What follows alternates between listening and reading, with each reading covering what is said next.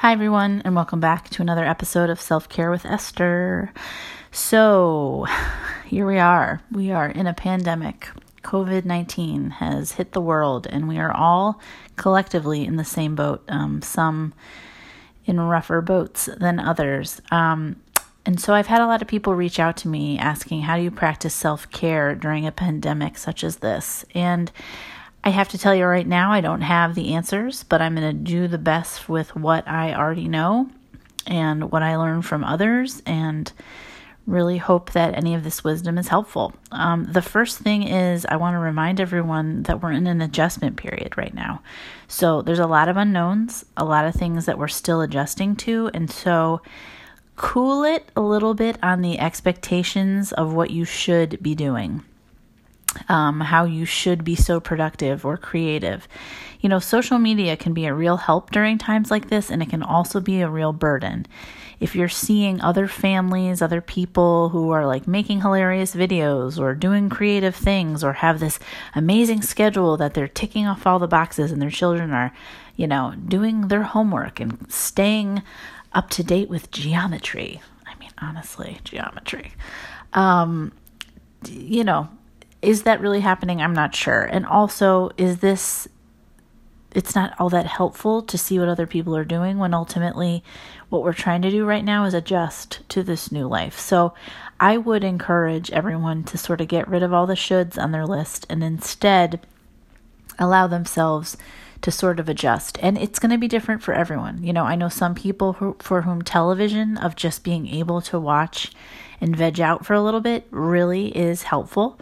And that is fine. Other people, it's their phones, you know, watching funny YouTube videos. I know people who love nothing more than watching bloopers or car crashes where hopefully everyone ends up okay. So many videos of that. Anyway, but regardless, watching things to sort of just take a break is fine. Doing things that you need to do to just take a break, that's fine. Please, please, please stop beating yourself up over things that you feel like you shouldn't be doing. You know, if you discover that you're not the amazing teacher that you thought you'd be to your kids, that's okay too. All right, they're going to be okay. They're going to be okay without a couple of weeks of getting top-notch quality, you know, teaching. Yes, we all agree that teachers deserve $1 million a year. That is obvious. But, you know, also recognize that there's many other things on your plate as well. And kids feed off of your energy. And so if you're feeling anxiety and fear, they may be feeling that too.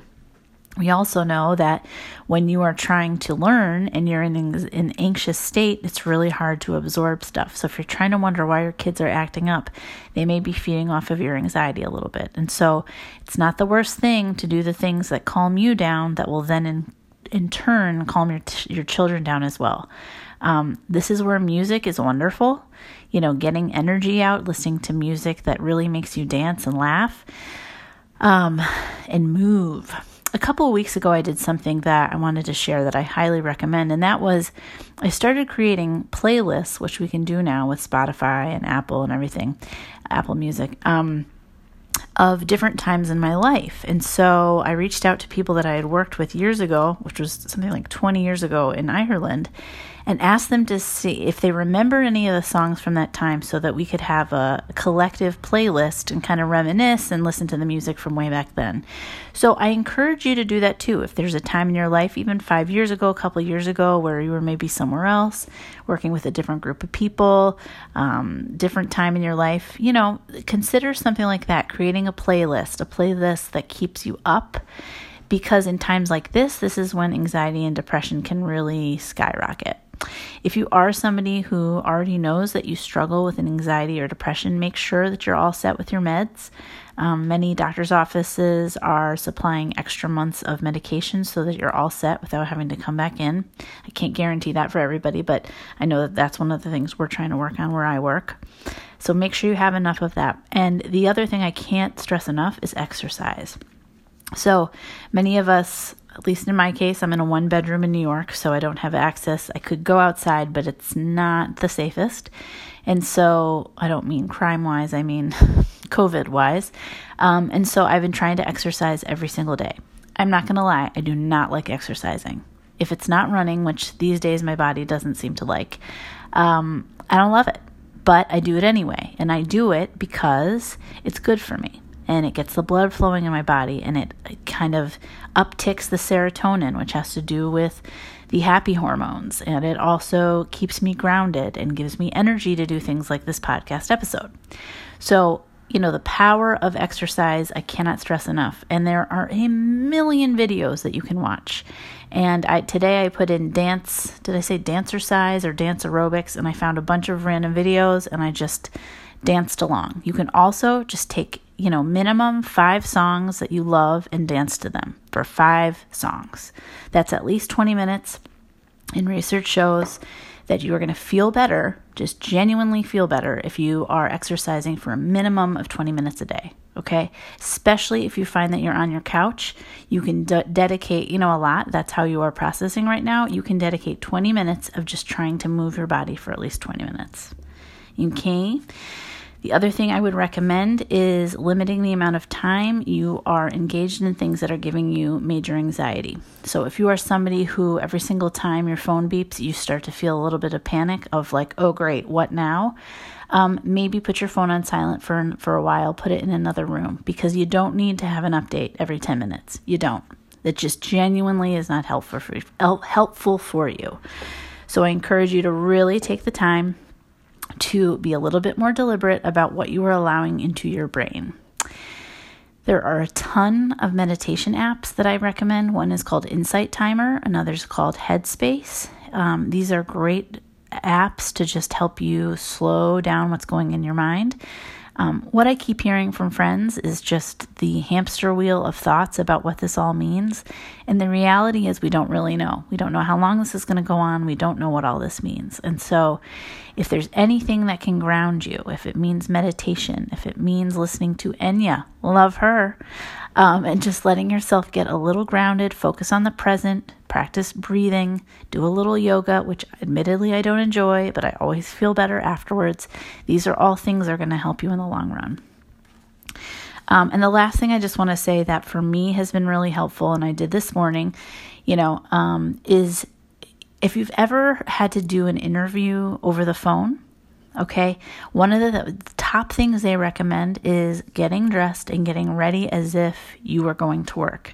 There's something that happens to us psychologically when we get ready for the day as if we are going to take on the day. So if you find that you're struggling right now and you've had enough of being in a vegetative state, which again, I have no problem with for a while, encourage yourself to take a shower. If you wear makeup and like to, put on a little makeup if that helps. Brush your hair, put on a little fancy smelling perfume or cologne just to get it into your head that in a way it's still business as usual, even if it's in a different place, even if you're in a different part of the house, even if you're at the house instead of at work or whatever.